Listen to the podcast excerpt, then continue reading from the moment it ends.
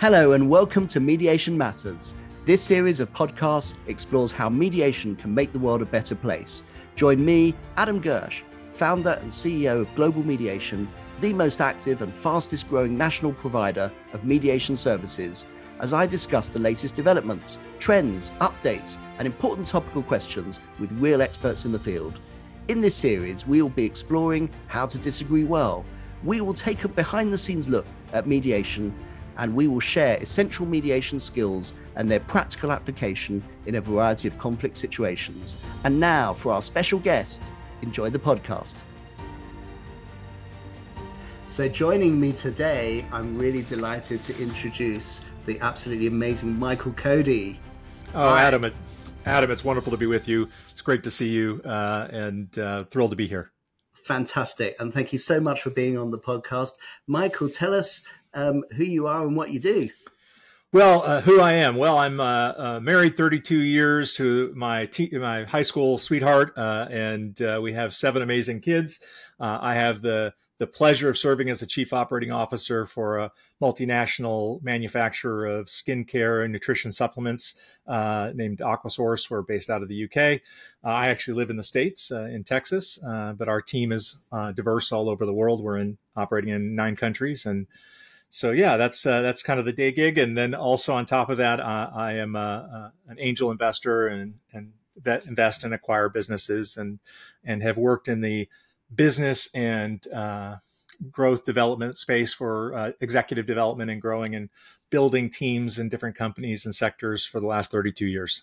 Fantastic, and it was so exciting. We we um, met in Spain on a, a business retreat, and we did a fantastic executive coaches there, and it was just so wonderful to hear everything you've done. Um, this uh, podcast really focuses on conflict resolution, mm. and in particular, I wanted to ask you about workplace uh, culture and uh, conflicts in the in, in, the workspace. And I was reflecting that in your role as COO and in, with all the experience you've seen from other companies, um, you must have had uh, quite a few challenges and built up some strategies in terms of um, boosting staff engagement. And I wondered if you would uh, share uh, uh, some of those or some thoughts on on strategies and, and how to um, transform the dynamics of a, of a team. No, it's it's it's a great and very interesting subject. I mean the uh, the reality is every business works on paper, and then you add people to the mix.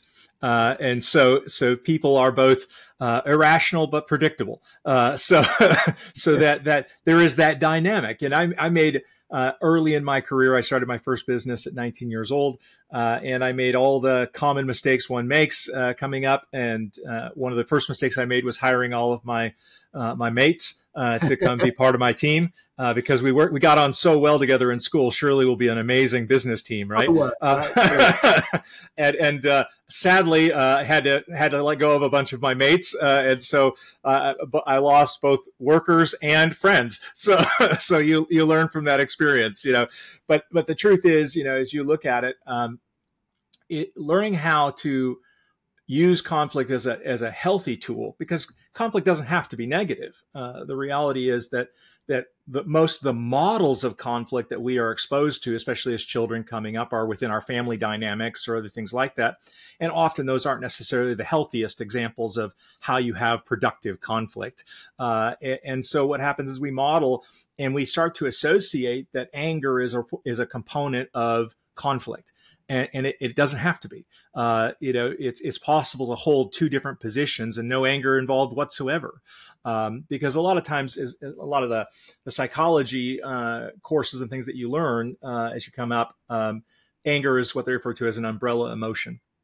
And so they, it's, it's, a wrapper on the outside of the box, and there's usually other things within the box which actually are, are driving the anger response. But the anger response is that classic fight, flight, freeze kind of dynamic where someone's in the middle of what's referred to as an amygdala hijack, uh, and so their their uh, their brain cannot differentiate between physical threat and and social emotional threat. Uh, it, it treats them both in the same way, and so the same biochemical cocktails get dumped into your brain as if you were being chased by a bear through the woods, uh, as, as, if you were in a social setting where there's a conflict, work or a family dynamic or anything else. Uh, and our, our physicality at a biological level still reacts as if we're being chased by a bear. Yeah, and that doesn't. It, it's so interesting because people are commonly afraid. I mean, the classic responses, as you say, there's fight or flight. People um, go off sick. They get, uh, they avoid it. They don't have the difficult conversations that they need to have. And actually, yeah. what you're describing is actually quite normal. It's a healthy part of functioning. And yeah. I think many businesses maybe uh, uh, need, need we, we do courses on you know having courageous conversations mm-hmm. and mm-hmm. uh, global training. I think it's so important to uh, realize that this is all quite normal, mm-hmm. and you can either just put your head in the sand or you can actually a- uh, address it head on. Yeah, it's it's very true, Adam. I think one of the dynamics that we discover because where a lot of conflict shows up in business generally comes around expectation management performance management issues things like this where you know there's an objective there's a goal or something we've set up and, and established and then for whatever reason certain people or teams aren't performing to the level of expectation or there's a difference between what you said what they heard and what they did uh, that, that, somewhere between idea and execution uh, you get a radically different uh, outcome. You know, there was a there was a major event on the weekend in my industry, uh, and and what was very interesting, it was a it was a room full of absolute top level leaders within our industry space. These are people who are immensely successful at working with people and communicating, uh, and they started at the very front end of the room, maybe a thousand people in the room, uh, at the very first person on the front row on the farthest corner, and they they the the speaker went to them and said the word banana. That's all they said to them. And then they played the classic whispers game and had to go through the entire room to the last person where the message ended up as may you go with light and love. So some so somehow in a room of people whose whole career is communication okay we got from banana on the front corner to the back corner of the same room uh, and the message has changed. Lovely message, but completely inar- inaccurate to what the intended outcome was at the very beginning of it. Uh, oh. And so, if that's possible with people who have made their entire career out of communication, what's the dynamic for the rest of us in a regular world situation as we're interacting with these things? So, so a lot of that, a lot of that conflict uh, management side of things for me, it's really it's directly tied to the ability to communicate and connect and and make sure that there's fidelity in that communication, fidelity of expectation, fidelity of measurement, uh, like those things are absolutely without question uh, clear. You know, there's a there's a very those, those, things. No, sorry, I was going to say th- those things are subjective. Those are sorry, those are, are objective things. Yeah, and I wondered about um, some of the more subjective things because you started by saying that uh, your first business you employed yeah. friends. Yeah, and yeah expecting that that actually in terms of what how we've grown as a business, you know, we look at skills and talent, but we mm-hmm. also look at you know where people fit on their sort of personality profile and how they see, how they see the world and whether they're aligned with the culture and values of the organization. Absolutely. What's, what's interesting to me is that area where um, depending on people's energy and their personal profile and their own lived experience, um, they have different goggles and they will see the world very differently. So Absolutely. One person describes it like this, and one, so so that's something which you're talking about objective measurement. But what about the yeah. how how much do you think the um, sort of individual perspective and the different type of personalities play into how, how oh, you? I, how, I think it's it, it's valuable beyond uh, beyond a, a, a real um, measurement in the sense that what I mean by this is um, monocultures are fair, are rarely high performing cultures. Okay, uh, yeah. in, in, my experience. Uh, so if we have groupthink, if we're suffering from groupthink, if everyone's coming from the same worldview, same perspective, that's not saying we don't have the same values and vision. You know, so so if the values and visions are aligned, you can bring in people from lots of different experience bases. You know, we as humans don't walk around with a manual that says, "Hey, this is how I see the world," and just so you know, I'm going to give you a copy so we can be really productive together. Uh, that's that's stuff we pick up in all of the nonverbals. It's, it's stuff we pick up through experience around one another, um, but it's rarely uh, very clearly articulated. And I think that's where what's traditionally been classified as soft skills, you know, these, uh, you know, these understanding how to work with teams and people and things like that have started to take on a new life in this generation. I think as the, the whole culture of leadership development has evolved uh, over the last 25, 30 years, or even longer, 50 years. Um, and and you said something the other day we were talking, uh, and and I absolutely love this statement. I've stolen it from you uh, and used it vigorously over the last week, just so you know. Uh, but but this this you referred to them as higher order skills, and I absolutely love that phrase because learning how to communicate and bring out the best in others is really the heartbeat of why I do what I do. I love being in the role I'm in because I love seeing people prosper in their various functions and roles. And i love seeing the dynamic contributions that unique people bring to the table. So so i love diversity in the group of people. Okay i love that diversity factor. Um, but the part that i uh, really want to make sure we have alignment on is the core values that you mentioned earlier. If I, if I, if i know we're on the same page on the core values side uh, if i know we're on the same place on the mission the outcomes that we're looking to achieve then you know then it gives us the freedom to explore together to find the best options. And that exploration process isn't uh, you know super zen and everyone just sitting at the top of a mountain kind of floating above the clouds and the idea just emerges it's usually quite messy actually. And it's a lot of interaction engagement and passionate advocacy for different viewpoints. And and we need that. We we need that because i love seeing a group of really brilliant people who are passionately engaged on a subject tearing into how do we approach a challenge. Uh, and and I, I, I don't mind the emotion because the emotion that comes with that is usually a byproduct of investment. You know, people care, and because they care, they're pouring themselves into it. The key to getting the value out of that is making sure that we we understand how to separate self from idea. Uh, and so, like within my organization, uh, we talk about a concept called donate and divorce, which is when we're in one of these kind of brainstorming scenarios or we're in this one of these problem solving scenarios, and you're giving ideas to the group. You give it to the group, and you have to cut the emotional umbilical cord uh, to the idea. Okay, so so now the idea has to stand on its own merits. Okay. And that doesn't mean you don't advocate for your position, but you've got to be able to separate, create some critical distance between yourself and the advocacy role. Because when people are uh, looking at the idea and dissecting the idea, they're not dissecting you. Okay. It's, and so what happens is sometimes people get too emotionally entwined with their own position and idea. Position they, person, the, the, the yes. Person yeah absolutely and so that critical distance we talk about uh, that is such a valuable tool to have in being able to have healthy conflict, but disengage from feel, having it turn into those amygdala hijacks that I talked about at the beginning.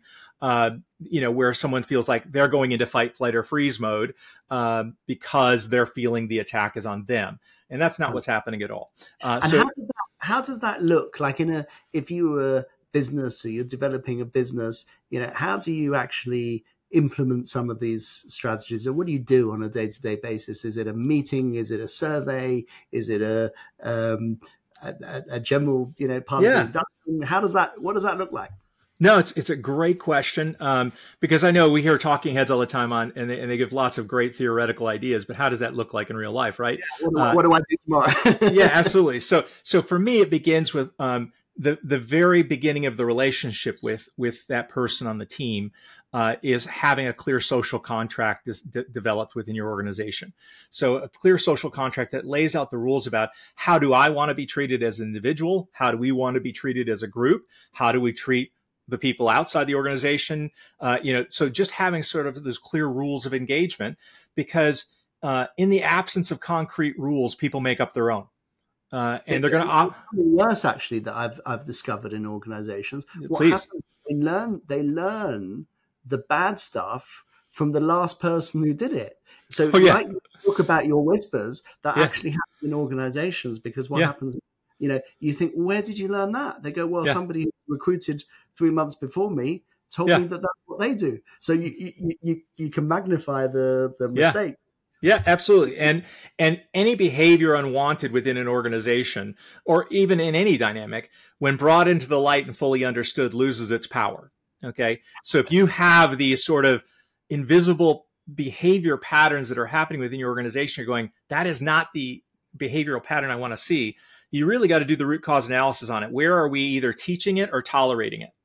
You know, uh, yeah. So we're either teaching it I- implicitly, you know, uh, or we're teaching it tacitly within the organization just because it's allowed to exist. And people go, oh, okay, so that's the way we do things here. People are very quick on that. We're social animals.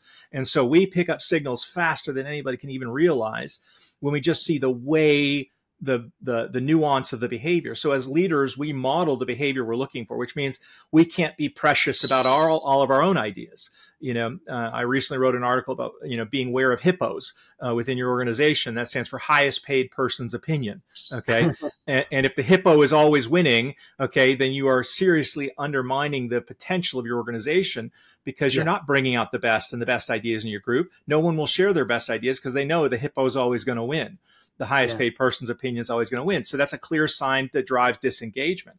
Um, so, so it starts with a social contract.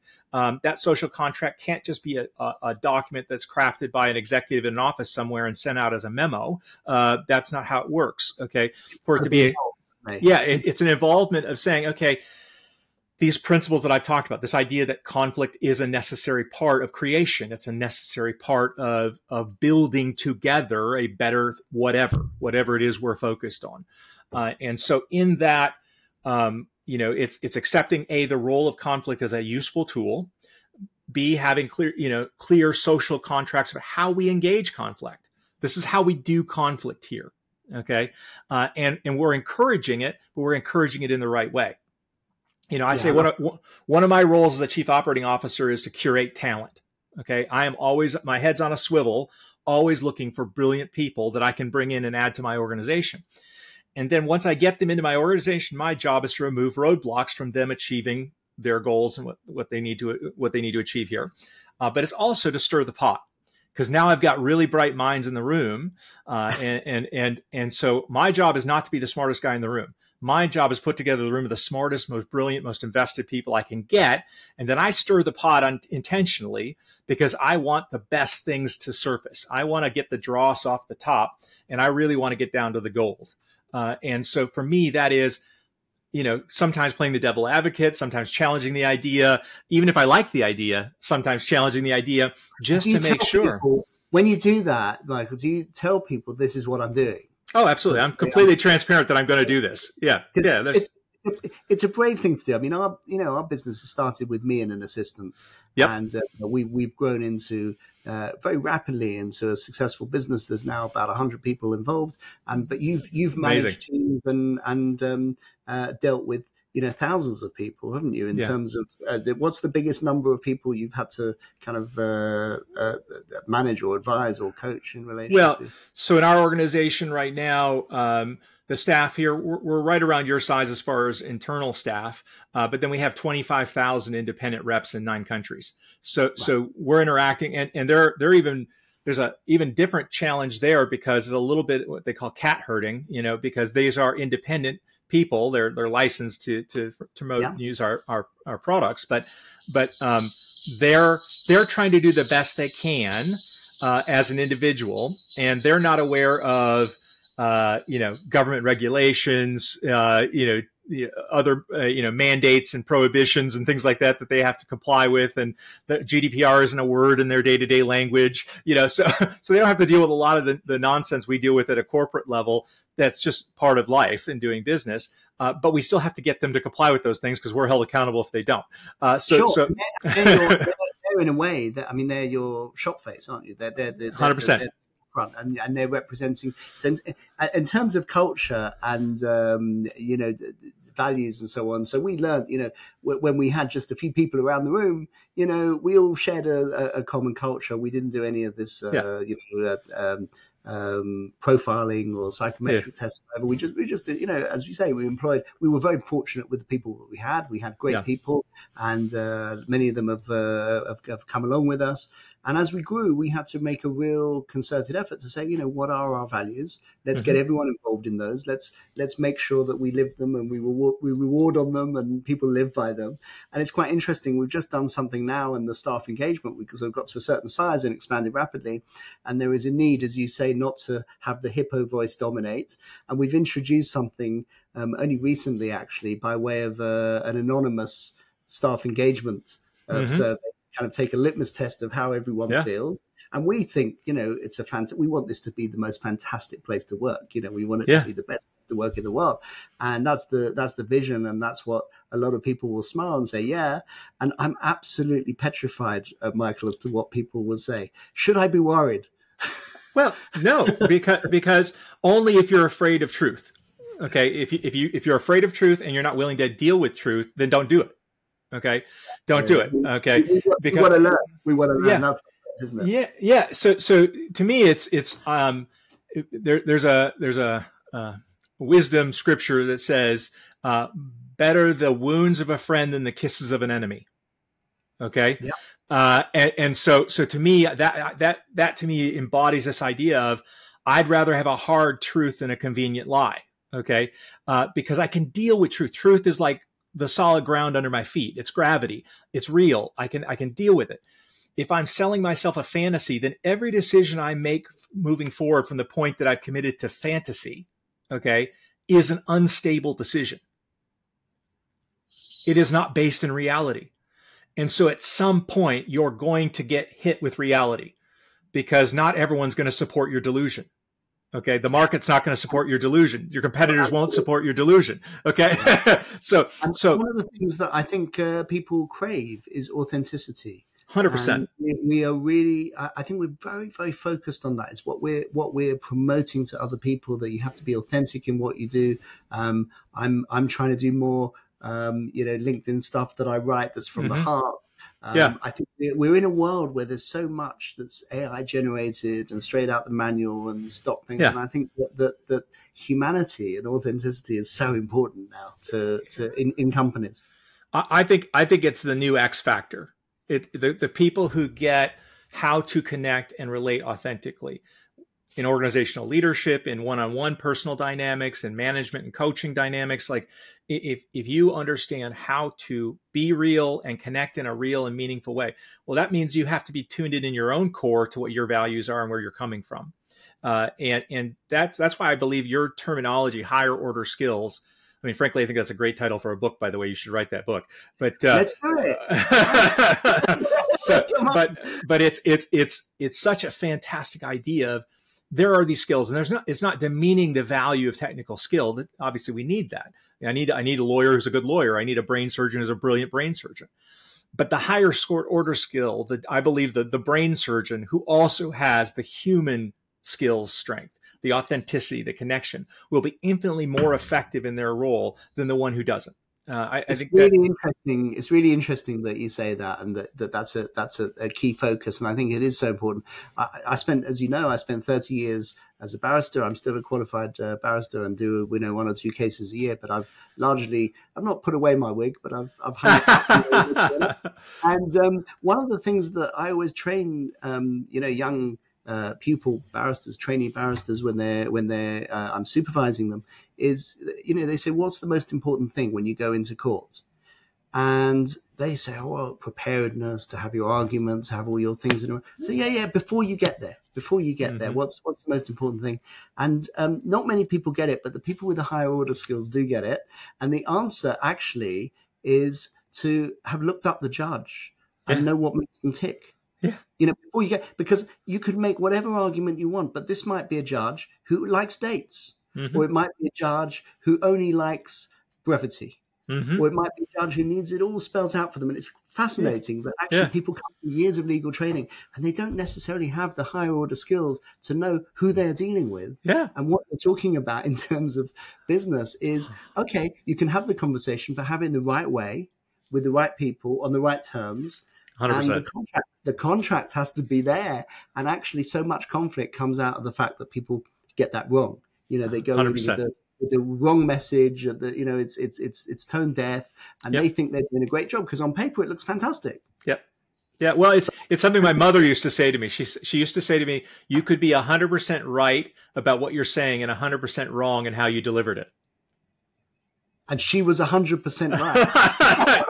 and, and so so I've always gotten a, a lot of fascination out of that concept of to to be factually accurate, but absolutely inappropriate in the delivery, the the the way that you went about it, communicated. So and I think that's if you tie it back to these the conflict within culture dynamic that you've been you know focused on here. Um, if conflict is is presented or delivered or the culture tolerates toxic toxicity in the approach to conflict, then the the deleterious effect on the entire organization is unimaginable. I mean, like because once trust goes, engagement goes, performance goes, everything else follows. You know, we have a saying that, that the heart leaves the business before the money does. Okay. Uh, yeah, and, sure. and, so, so, you know, because as a barrister, there's a lot of things you could have done with your career. I mean, you, you, there's so many different facets of the law you could have focused on. Uh, and you've gone to this area, which is particularly interesting to me because it's such a high emotional intelligence contact sport.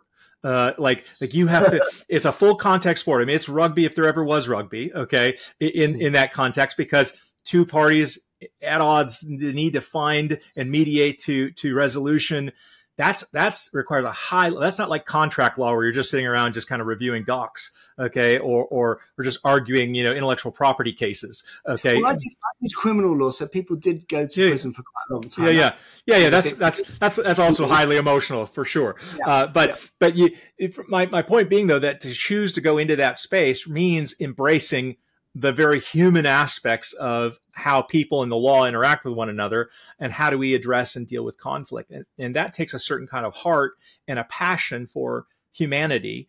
Um, and and i think it would be very difficult to take that kind of role and also not be authentic and seriously values minded and grounded. And I, I think it would be hard to be very long term successful in that function just as my observation of you uh, and, and, your organization is that that requires a huge amount of a emotional intelligence but a heart for people at its core.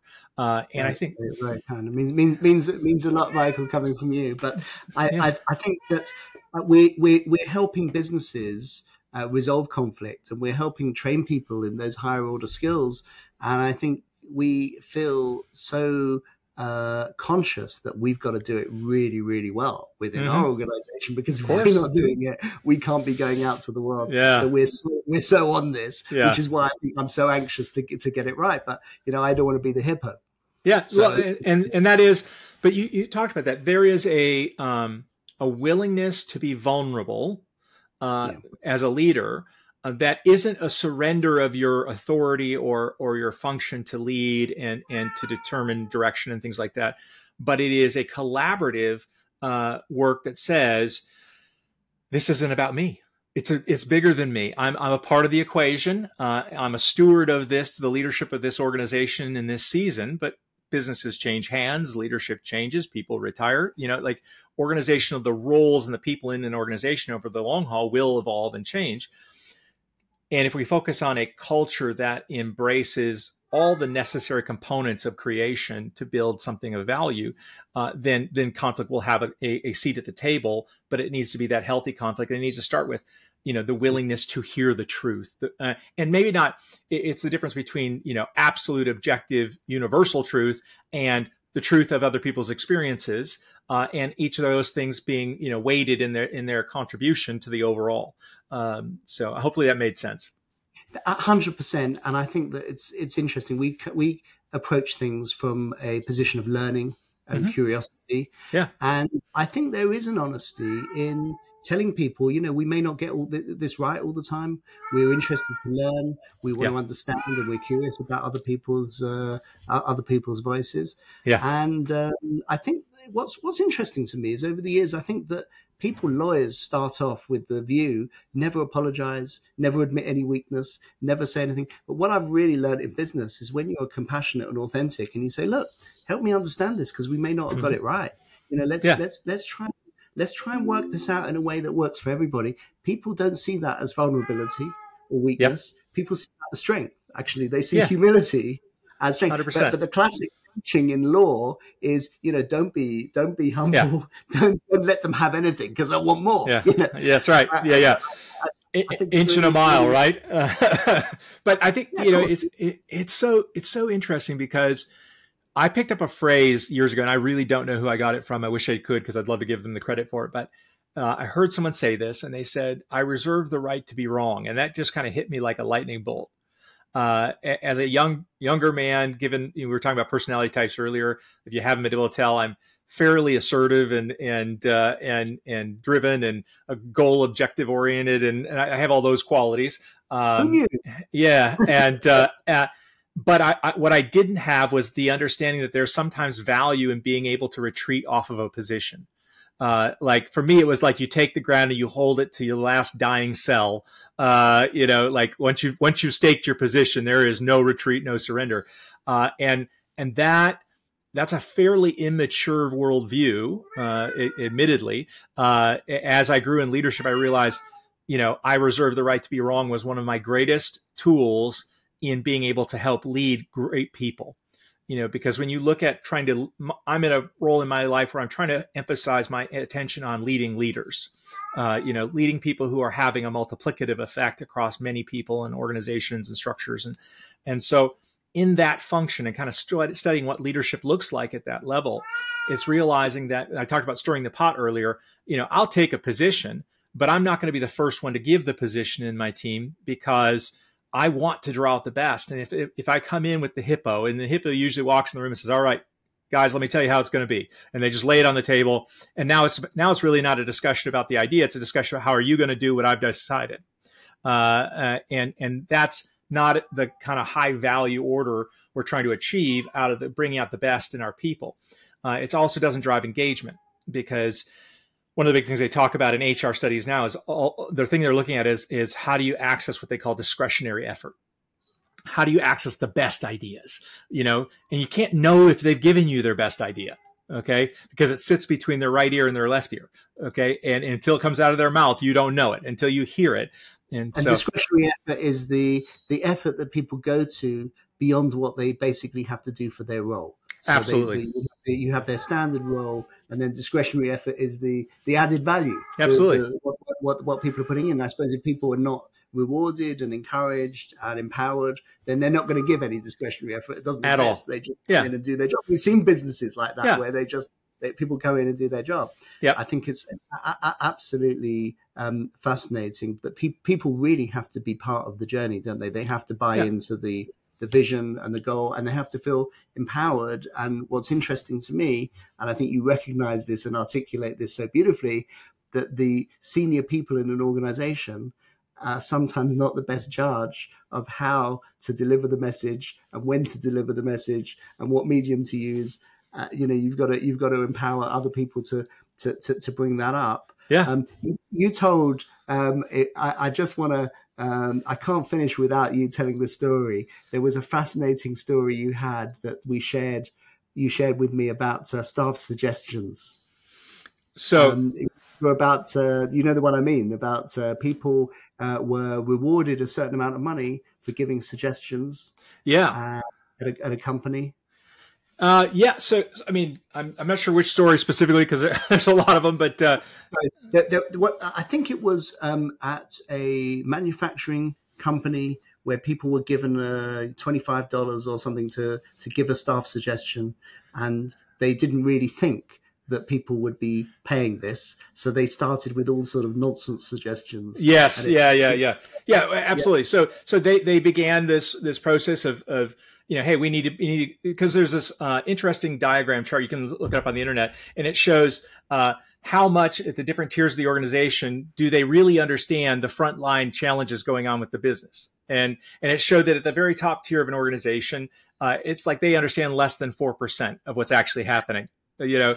And so they're because they're just so siloed you know? And and especially as an organization starts to move to multi-country or or very large nationwide operations you just literally can't be in all these places. You can't stay, you know, without mechanisms in place to get that feedback. And so, so they, they instituted this feedback uh, mechanism. And, and, and again, all the first suggestions that came through were nonsense. They were just completely, you know, people were just being joking and, and, and making, you know, silly recommendations, things like that. Because they were, t- they were told they were going to get like 25 bucks for yeah, a suggestion. Yeah. And so, so they started paying out the suggestion fees and people were shocked that it was actually, they actually did it you know, even though they were nonsense.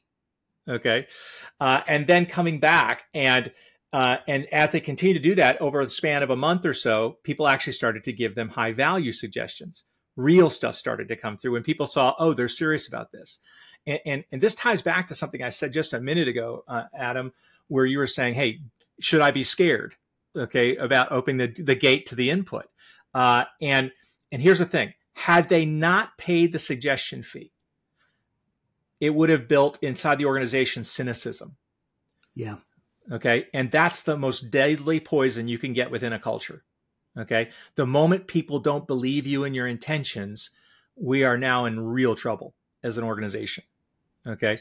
And so when you open up the doorway, that's why I tell people who are about to go into kind of the opening the, hey, we're going to put in place a, sometimes they call them pulse surveys. So we're going to take a weekly pulse survey or something like that of the organization. Uh, I say, awesome, but only do it if you A, are really willing to hear what they have to say. B, you're going to follow through and, and, and C, you're going to do it consistently. Yes. Okay. Because to start those kind of initiatives and ask people to be vulnerable, to ask people to take a risk and share, ask people to engage, and then they see a you don't respect it, you, are not following through on it, you're not listening, uh, and, and, then it happens on some spotty, irregular basis. They just don't learn to trust it. Uh, and so, yeah, so that's that's that's a good good good advice for all organizations. So do it when you're ready to do it, but only do it if you mean it. Yeah, and, and do something about it absolutely willing to walk the path because if you don't if you reverse back because the first round of feedback you get you know was a lot of pent up frustration for example because if there's been no feedback mechanisms and then you open the door very likely some of the people who've been sitting on something and have been boiling for a while inside of it, it might come out very emotionally. Uh, it may not be the most respectful or eloquently stated, uh, but there's value in it. Uh, if you understand that there there was a a pocket of something festering there that was being unaddressed and, and you gave them a valve to release that but that if you shove the cork back in it'll double down on the frustration okay absolutely and absolutely. so so it's it's it, it is one of those things where it's like it can be an amazing blessing to your organization from an uplift effect cultural engagement all those factors but only done in the right way it's the right action, but it needs to be done in the right way. Just like we were talking earlier about the right communication, but being delivered in the wrong way. Uh, you know, and, in the, sorry, go ahead. Now I was going to say one of the things I've I've learned is actually you have to bring people with you and you have to involve them in the process. And they the way that that people want things done may not be the way that we perceive. It's not necessarily the most efficient, not not the quickest, not yeah. necessarily the most conventional, but there's a need yeah. to uh, involve everybody. Yeah, and and the, the the payoff is like the example of that company where by the second month, some of the suggestions they got were saving them millions. I mean, millions in, in turnover impact because they were willing to pay the 25 quid for the, du- the stupid ideas in the first couple of weeks. Okay. And so they got through the, yeah, yeah, you're not serious. So we're not serious to, oh, wow, they are serious and they're putting their money where their mouth is to, oh, okay, they actually want to hear me. And so I'm going to take that discretionary effort, that great idea, that, that, that impact that I could have that I've been holding back on because I didn't feel engaged or safe to do it. Uh, and then you know they release that to you and and it becomes something that can be complete game changers so if, fantastic so and i think sometimes no i was going to say sometimes the uh, the, the the there is a blessing um, in as you say the conflict you know the conflict is seen as a very negative thing but it comes to teach us something mm-hmm. and uh, something we've got to then yeah. embrace and i suppose there's people who just want to avoid it Mm-hmm. and people who want to really organizations that, that, that, believe in what they're doing and have the confidence to say, okay, you know, we, we don't have all the answers. Uh, and as you say, the wonderful, uh, wonderful saying that I reserve the right to be to wrong. be wrong. Reserve and, the right uh, yeah. That, that's absolutely fantastic. You know, um, one. My, go on. Well, one other thing I, I would I would add on there is, and I would say this is the role for senior leaders. Your job is to make sure you're opening the doors for healthy conflict and you're making space for all voices to be heard. And so if you've got the the you'll always have the more aggressive voices in meetings. You'll have the ones who speak up always even when they're not asked. They're giving you their opinion all the time and that's wonderful. I'm not in any way degrading that. But there is a lot of deep thinking, less extroverted uh, you know, uh, people on your team who are who are generally they're deferring in their nature, uh, but they're they are gold mines of insight they are deep observers of, of, of, people and behavior and and so as a leader you want to say hey fantastic simon. Love love that. That's great. We've captured that input. Sarah i really want to hear from you because i know you've been sitting there. I can see that you're probably processing a lot. Help me hear your thoughts on this. Make the space for them. And as you start to learn to do that you're actually also training your team to make space for each other. Uh, and that's a critical aspect of it as well. So I just I didn't want to lose that because I think it's a part of closing the loop on that idea. Really, really, really important practical feedback. Um, Michael has been fantastic at chatting to you. I feel like we could we could talk for, forever. I wish you every uh, success with continuing to develop AquaSource, which is uh, going from strength to strength and look forward to you're you're you're based. You better tell us where you're based because it's getting dark here, and your day's only just uh, yeah. Starting. So I'm in Central Texas. Uh, I'm about uh, a few hours south of Dallas, and kind of positioned centrally between Austin and Houston, Texas. So, well, I can tell you it was a fabulous day today. I hope your day goes as well as mine has been, and uh, wish you every uh, success in uh, continuing to do everything you're doing and. Um, spreading some of this excellent wisdom not only in AquaSource but also to, to, to many other companies as well. Michael, thank you so much and look forward to seeing you soon. All right. Bye for now. Good seeing you. I hope you enjoyed this episode of Mediation Matters. Please remember to subscribe for future episodes.